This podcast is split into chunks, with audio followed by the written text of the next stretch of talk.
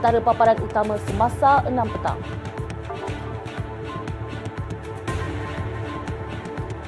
Kerajaan sedia teliti keperluan penstrukturan sistem beras elak sindiket kartel.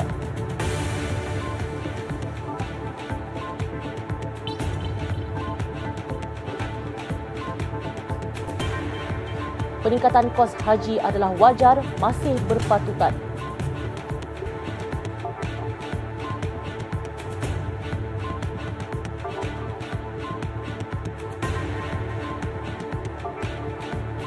Individu ditahan polis selepas mencampak helaian Al-Quran di tepi jalan.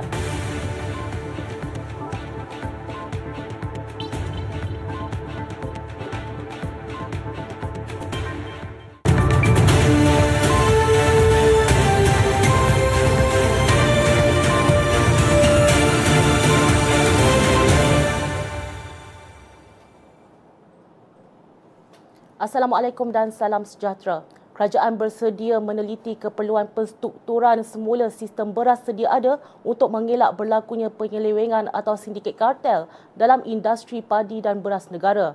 Menteri Pertanian dan Keterjaminan Makanan Datuk Seri Muhammad Sabu berkata, kementeriannya memandang serius dakwaan isu kartel atau berlakunya permainan pihak tertentu dalam sektor berkenaan.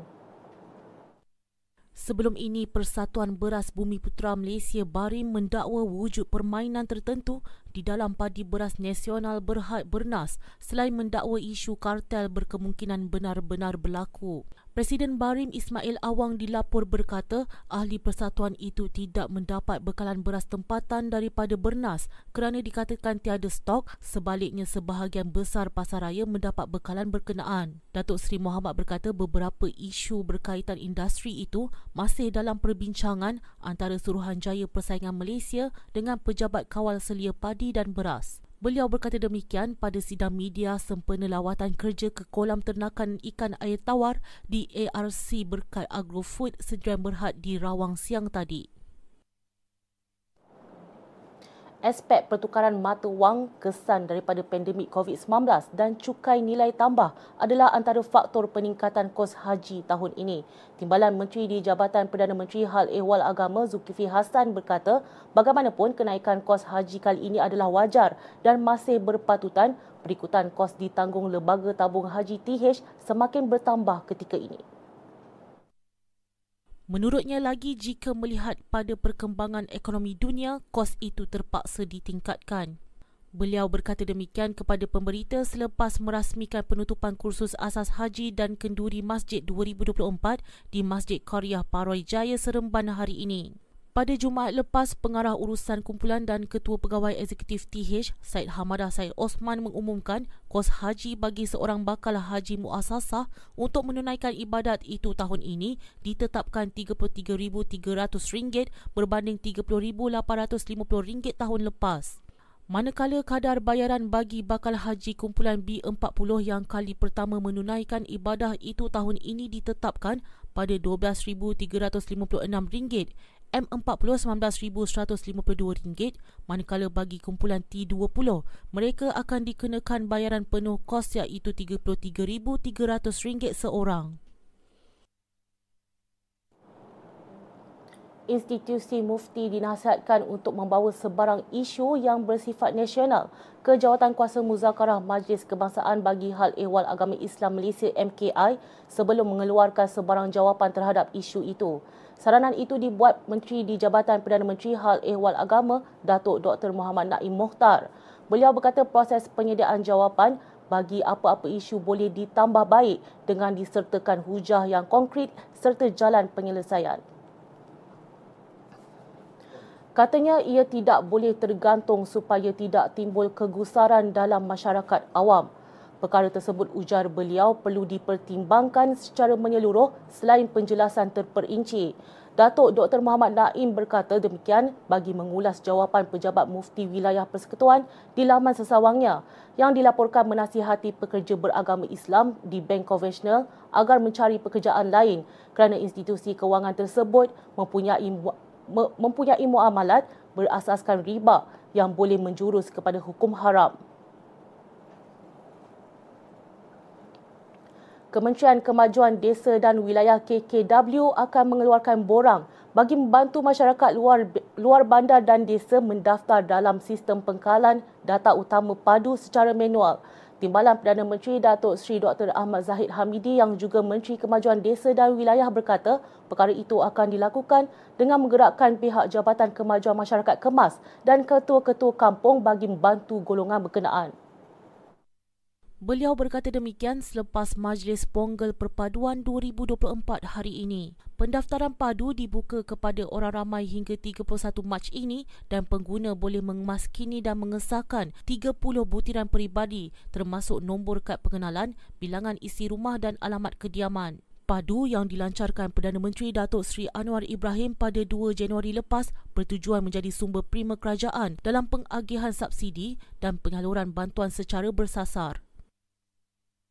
Musim banjir telah tiba. Anda diingatkan untuk sentiasa peka dengan keadaan cuaca di sekitar anda.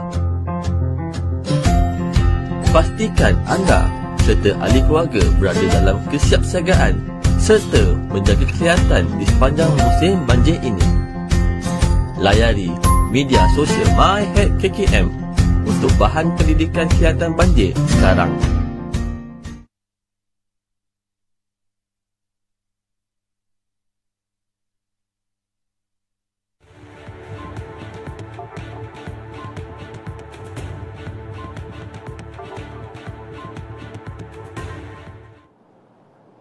Jabatan Kerja Raya Jabatan Kerja Raya JKR Cameron Highlands memaklumkan laluan C156 Jalan Boh Seksyen 0.70 yang menghubungkan Habu ke Boh T Estate Habu ditutup sementara di kedua-dua arah ekoran kejadian tanah runtuh. Menurut kenyataan yang dimuat naik melalui akaun Facebook JKR daerah itu, penutupan dijadualkan hingga 2 Februari ini namun tertakluk pada kerja pembaikan yang akan dilaksanakan. Kenyataan itu memaklumkan penutupan jalan pada tempoh yang ditetapkan adalah perlu demi menjamin keselamatan dan keselesaan pengguna. Pengguna didasihatkan untuk mengikut papan tanda di lokasi serta mematuhi arahan yang dikeluarkan dari semasa ke semasa bagi mengelak kejadian tidak diingini. Laluan simpang Pulai Gopeng di Lebuh Raya Utara Selatan akan ditutup secara berperingkat bermula esok hingga 7 Februari depan. Susulan itu Plus Malaysia Berhad berkata, pengguna Lebuh Raya yang menggunakan laluan itu dinasihatkan untuk merancang perjalanan susulan penutupan lorong berkenaan. Penutupan secara berperingkat itu di antara kilometer 291.4 hingga kilometer 296.4 arah selatan. Katanya penutupan itu bagi membolehkan kerja penambahbaikan turapan jalan dilaksanakan di lokasi terbabit secara berperingkat pada setiap Isnin hingga Jumaat sepanjang tempoh berkenaan. Sepanjang tempoh penutupan itu, penggunaan bagi setiap lorong secara berkala akan diaktifkan sebaik saja kerja turapan jalan selesai. Tambahnya, PLAS mengutamakan mengutamakan keselamatan dan keselesaan pengguna di lebuh raya dan secara berterusan melakukan pelbagai usaha serta inisiatif untuk meningkatkan kedua-dua aspek berkenaan. Katanya pengguna lebuh raya dinasihat merancang perjalanan mereka dengan menggunakan aplikasi Plus untuk mendapatkan maklumat trafik terkini. Pengguna lebuh raya boleh menghubungi Plus Line di talian yang tertera untuk mendapatkan maklumat trafik atau jika ingin mendapatkan bantuan kecemasan. Kementerian Kerja Raya KKR akan mengemukakan cadangan menaik taraf dan membaiki jajaran FT003 Jalan Johor Bahru Endau melibatkan lokasi sering kemalangan dan terjejas banjir untuk dimasukkan dalam rolling plan kelima rancangan Malaysia ke-12 RMK12. Menteri Kerja Raya Datuk Seri Alexander Nantal Linggi berkata, projek berkenaan yang melibatkan kerja-kerja naik taraf dan membaiki jajaran jalan di Seksyen 106 hingga Seksyen 118 dianggar melibatkan kos lebih 100 juta ringgit. Beliau berkata KKR berhasrat mengemukakan cadangan itu selepas berbincang dengan Jabatan Kerja Raya Negeri dan melihat kepentingan projek berkenaan. Berdasarkan data JKR, sepanjang tiga tahun bermula 1 Januari 2021 hingga 10 Disember lepas, sebanyak 103 kemalangan direkodkan di laluan FT003 di daerah itu bermula dari sepadan Kota Tinggi hingga Rompin Pahang. Daripada 103 kemalangan itu, 27 kes adalah melibatkan kemalangan maut. Sementara itu, beliau berkata jajaran yang dicadang untuk dinaik taraf itu juga sering terjejas banjir justru terdapat kepentingan untuk diutamakan. Beliau berkata cadangan itu juga merupakan kesinambungan kepada kerja-kerja menaik aras jalan iaitu laluan FT003 Jalan Kota Tinggi Mersing melibatkan anggaran kos sebanyak 120 juta ringgit yang telah diluluskan permohonan dalam rolling plan keempat RMK12. Setakat ini, beliau berkata terdapat empat lokasi di Kota Tinggi di laluan berkenaan yang dikenal pasti berisiko dinaiki air apabila hujan lebat iaitu Seksyen 47 hingga Seksyen 49 berhampiran Lembaga Getah Malaysia, Seksyen 55 hingga 56 Kim Long, Seksyen 59 hingga 61 Yatama City dan Seksyen 71 hingga 72 Risda. Laluan FT003 merupakan jalan penghubung utama dari Kota Tinggi ke Mersing serta negeri-negeri di pantai timur Semenanjung. Terdahulu Nanta turut meninjau lokasi cerun runtuh di FT003 Jalan Johor Baru, Kampung Sawah Datuk, Mersing. Penjawat awam dikehendaki melengkapkan program pembelajaran AI untuk rakyat sebagai langkah memastikan peningkatan kesedaran mereka terhadap penggunaan teknologi termaju. Perkara itu dinyatakan dalam surat edaran pelaksanaan program AI untuk rakyat dalam kalangan penjawat awam bertarikh 17 Januari 2024 yang ditandatangani Ketua Pengarah Perkhidmatan Awam Datuk Seri Wan Ahmad Dahlanu Abdul Aziz. Menurut surat edaran berkenaan, perkara itu terpakai untuk semua penjawat awam di peringkat kementerian, jabatan, agensi persekutuan, kerajaan negeri, pihak berkuasa berkanun persekutuan, pihak berkuasa berkanun negeri dan pihak berkuasa tempatan. Berdasarkan surat yang dimuat naik menerusi laman Facebook rasmi JPA hari ini, program AI boleh dicapai menerusi portal AI untuk rakyat melalui pautan www.ai.gov.my. Surat edaran itu juga menyatakan sebarang pertanyaan mengenai penggunaan portal AI untuk rakyat boleh dikemukakan terus kepada pihak My Digital Corporation MyDC. Maklum balas akan diberikan sewajarnya terhadap setiap pertanyaan pengguna menerusi alamat email c4ir at mydigital.gov.my seperti yang tertera dalam portal itu atau email contact us at mydigital.gov.my atau menghubungi talian 03 8861 8282. Program AI untuk rakyat ialah program pembelajaran secara dalam talian selama 4 jam dan penjawat awam dikehendaki melengkapkan program pembelajaran itu bagi memperoleh lencana AI Aware dan AI Appreciate. Selasa lepas Perdana Menteri Datuk Seri Anwar Ibrahim melancarkan program AI untuk rakyat dan menyasarkan sejuta pengguna menjelang akhir tahun ini.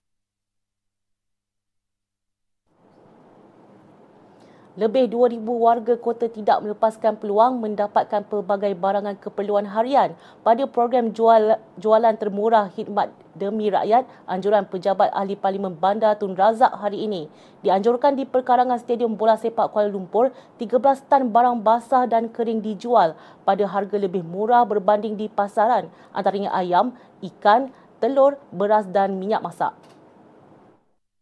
Isteri Perdana Menteri Datuk Seri Dr. Wan Azizah Wan Ismail yang juga ahli Parlimen Bandar Tun Razak berkata jualan itu dapat membantu penduduk khususnya golongan miskin bandar mendapatkan bekalan segar pada harga berpatutan. Katanya jualan yang merupakan salah satu usaha untuk membantu rakyat akan cuba diperluaskan bagi mengurangkan beban kos sara hidup yang ditanggung ketika ini. Selain jualan barangan keperluan harian, program itu turut menawarkan pemeriksaan kesihatan percuma kepada pengunjung. Seorang lelaki berusia 37 tahun ditahan polis lepas didapati mencapak helaian Al-Quran di tepi jalan besar Felda Palung semalam. Ketua Polis Daerah Jempol Superintendent Ho Chang Hook berkata polis menerima tiga laporan kejadian yang dibuat orang awam.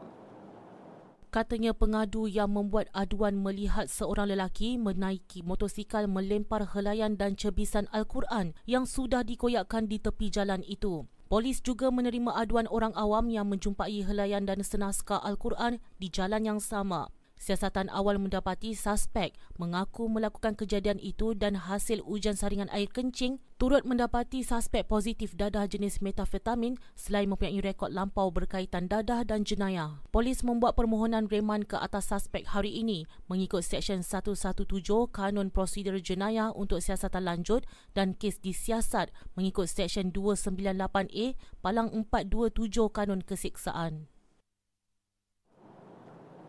Lelaki yang dilapor hilang selepas bot dinaikinya bersama seorang rakan karam dipukul ribut di empangan cenderuh Jumaat lalu ditemukan maut hari ini. Mayat Muhammad Khairul Rusdan 30 tahun ditemukan jam 8.37 pagi tadi kira-kira 500 meter dari lokasi Pusat Kawalan Bencana Operasi dan Menyelamat.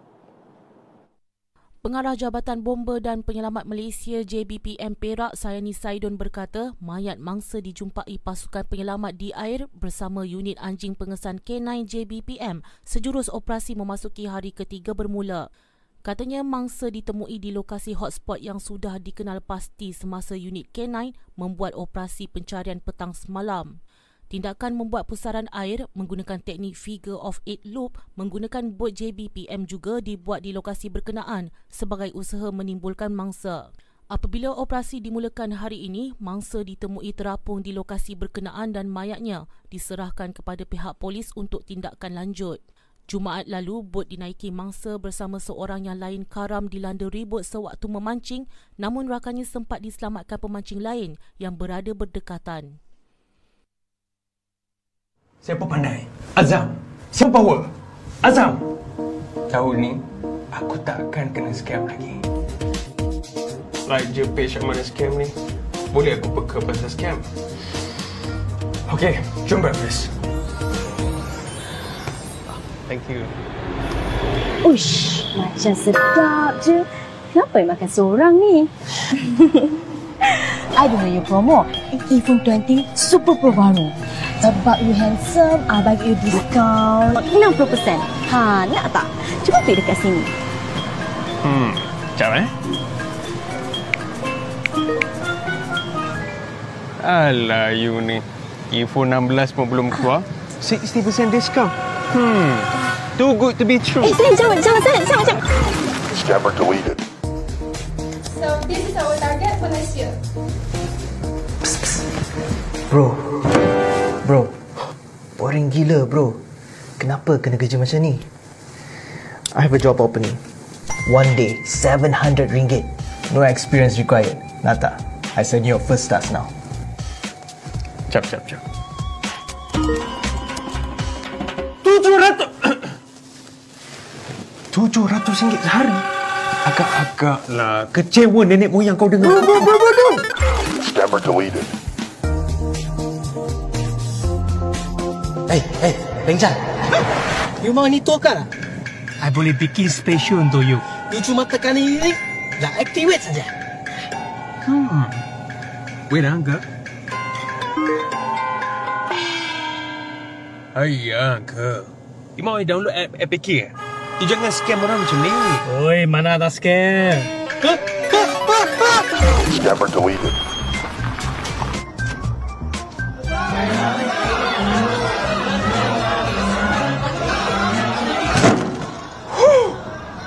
Habis-habis kena kacau dengan scammers. Azam, kau tak akan kena scam lagi tahun ni. Meh, kau nak korang semua. Scams can happen to us anytime. Remember, never click on any links that sound too good to be true. Don't panic. Think rationally before you react. Call the official numbers available from websites or behind your credit cards to verify if you receive suspicious calls, especially those received from private handphone numbers.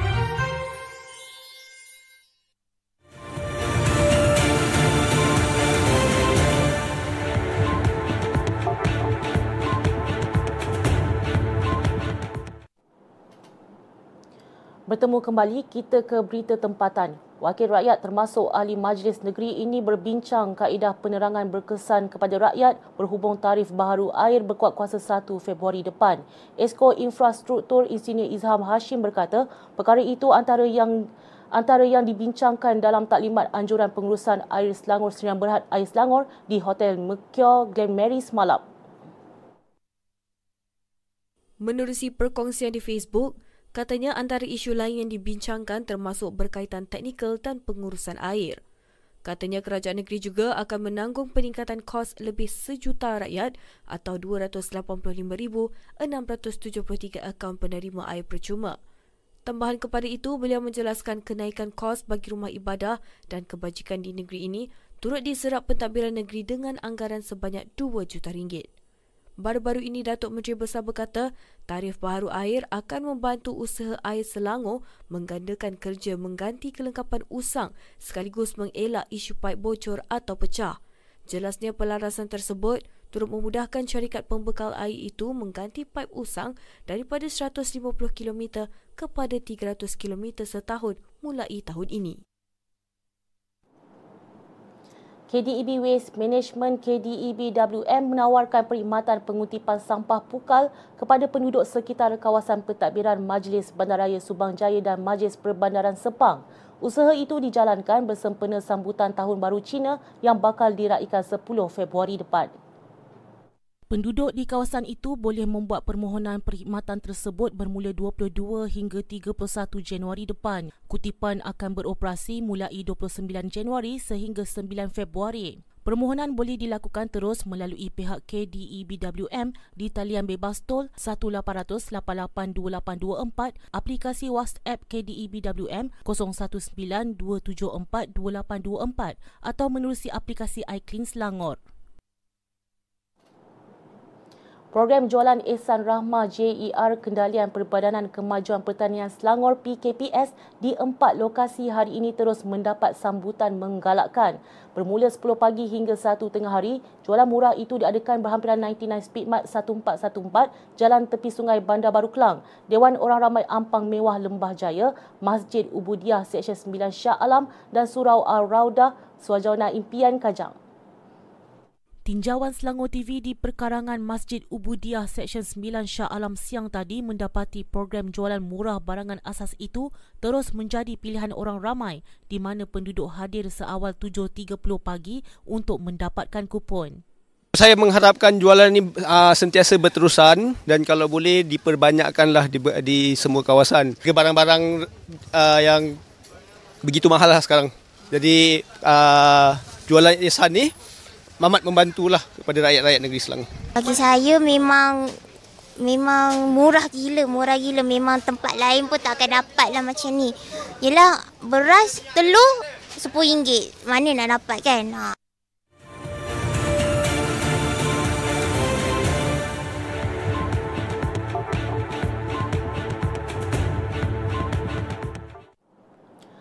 Perkembangan sukan, pemain tengah skuad kebangsaan Nakso Insa menjelaskan Harimau Malaya harus melupakan kekalahan pahit kepada Bahrain dan memberi fokus terhadap aksi terakhir mereka di Piala Asia 2023 menentang Korea Selatan Kamis ini. Harimau Malaya tewas 0-1 kepada Bahrain menerusi jaringan lewat Ali Madan di Stadium Jasim bin Hamad malam tadi yang menyaksikan perjuangan skuad negara terhenti di peringkat kumpulan E. Insa yang masuk menggantikan Syamir Kuti Aba pada awal babak kedua perlawanan itu berkata barisan pemain Harimau Malaya perlu melakukan sesi pemulihan dengan cepat bagi menghadapi Korea Selatan di Stadium Al-Janub. Harimau Malaya yang tewas 0-4 kepada Jordan dalam aksi pertama selasa lalu kekal di kedudukan keempat kumpulan tanpa sebarang mata. Selain itu, Insa menyifatkan persembahan yang ditampilkan Harimau Malaya berdepan Bahrain lebih baik berbanding ketika menentang Jordan. Dia yang juga pemain paling berusia dalam skuad Harimau Malaya berkata, penampilan di Piala Asia memberi pengalaman yang bagus buat semua pemain terutama pemain muda.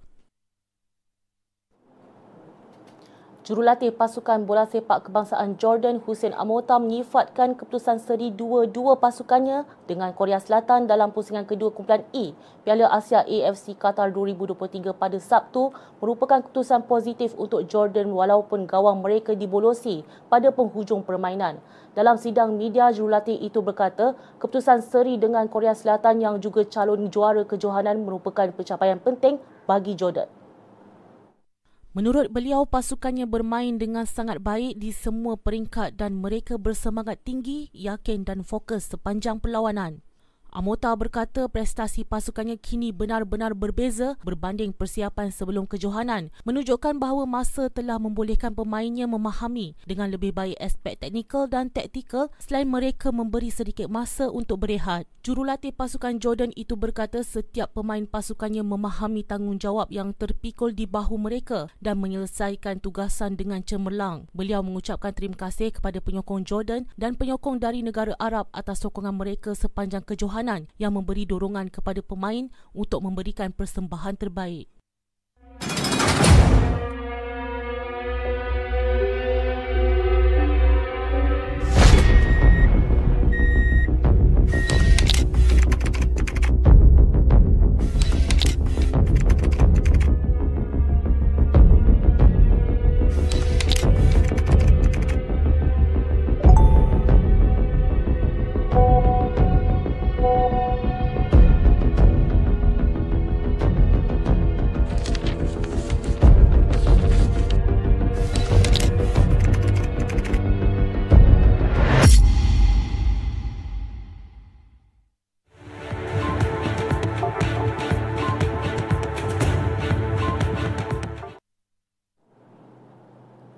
Kita ke perkembangan global, Perdana Menteri Slovakia Robert Fico akan mengadakan pertemuan dengan rakan sejawatnya dari Ukraine Denis Shimyal bagi memaklumkan mengenai hasrat negara itu untuk menyekat keanggotaan Ukraine dalam NATO. Fico berkata pertemuan itu akan diadakan di Bandar Yuzhhorod di barat Ukraine pada 24 Januari ini. Beliau juga mengulangi pendirian kerajaan untuk tidak menyediakan senjata kepada Ukraine. Pada masa sama, beliau menyatakan Bratislava tidak menolak untuk memberi bantuan kemanusiaan kepada Kiev. Fico berkata Ukraine berada di bawah kawalan dan pengaruh penuh Amerika Syarikat sejak peristiwa 2014 dan kesatuan Eropah membuat kesilapan besar dengan mengikuti pendapat Amerika Syarikat mengenai konflik Ukraine daripada membentuk pendapat sendiri. Belgium berikrar menyokong sepenuhnya kes difailkan Afrika Selatan yang mendakwa Israel melakukan genosid terhadap rakyat Palestin di Gaza. Pengumuman itu dibuat Menteri Kerjasama Pembangunan Belgium, Caroline Jeunesse, menerusi akaun X beliau. Jeunesse turut menekankan bahawa jika mahkamah memanggil Israel untuk menghentikan operasi ketenteraannya terhadap Gaza, Belgium akan memberi sokongan penuh. Beliau turut berjanji untuk terus komited memastikan penghantaran bantuan kemanusiaan ke Gaza dengan segera di semua peringkat. Selain itu, Belgium mengesahkan usaha berterusan di dalam kesatuan Eropah dan di peringkat antarabangsa untuk mendesak kejahatan sejata secara kekal, akses penuh kepada bantuan kemanusiaan sekaligus menyeru pematuhan terhadap undang-undang antarabangsa. Awal Januari lalu, Afrika Selatan memulakan tindakan undang-undang terhadap Israel mendakwa rejim Zionis melakukan jenayah genosid terhadap penduduk Gaza dalam konflik selama lebih tiga bulan sehingga mengakibatkan puluhan ribu penduduk terbunuh dengan bencana kemanusiaan yang belum pernah terjadi sebelum ini. November tahun lalu, pendakwa raya Mahkamah Jenayah Antarabangsa bagaimanapun mengumumkan bahawa mahkamah itu masih menjalankan siasatan terhadap jenayah perang dilakukan Israel sejak 13 Jun 2014. Kerajaan Afrika Selatan sedang cuba menghentikan satu acara lelong kontroversi membabitkan 70 barangan peribadi milik pejuang anti-apartheid terkenal mendiang Nelson Mandela. Antara barangan peribadi kepunyaan bekas Presiden kulit hitam pertama Afrika Selatan itu sepasang alat bantu pendengaran, kad pengenalan, hadiah daripada pemimpin dunia dan beberapa pakaian termasuk baju kemeja Madiba anak perempuan Mandela Makaziwe Mandela melelong barangan berkenaan di Amerika Syarikat. Namun kerajaan Afrika Selatan menegaskan barangan tersebut adalah milik negara. Di bawah Undang-Undang Afrika Selatan, sebarang barang yang dianggap sebagai warisan negara tidak boleh dibawa keluar dari negara. Sehubungan itu, Agensi Sumber Warisan Afrika Selatan Sahra memaklumkan pihaknya memfailkan rayuan di mahkamah untuk menghalang lelongan barang milik mendiang Mandela. Rayuan difailkan Sahra turut disokong Kementerian Sukan, Kesenian dan Kebudayaan Afrika Selatan. Sebelum ini, Kerajaan Afrika Selatan menentang lelongan itu apabila pertama kali diumumkan pada 2021 dengan menegaskan beberapa barang yang mahu dijual adalah artifak negara. Susulan itu, acara lelong awal dijadualkan pada 2022 dibatalkan dan kes undang-undang itu sudah berlangsung selama dua tahun. Bulan lalu, Mahkamah Tinggi di Petroria memberi kebenaran kepada Makaziwe untuk menjual barangan peribadi bapanya sekaligus menolak hujah kerajaan bahawa ia merupakan warisan negara. Acara lelong itu dijadualkan bermula esok namun setakat ini tidak dapat dipastikan sama ada petisyen rayuan difailkan kerajaan akan menghentikannya. Berita itu tadi mengakhiri semasa 6 petang. Sebelum berpisah, kami tinggalkan anda dengan suasana tayangan skrin besar Piala Asia 2023 antara Malaysia Bahrain di Restoran Hakim Seksyen 7 Shah Alap. Anjuran Pejabat Esko Sukan Najwan Halimi malam tadi. Dengan itu, saya Ana Farina. Assalamualaikum dan salam hormat. Thank you.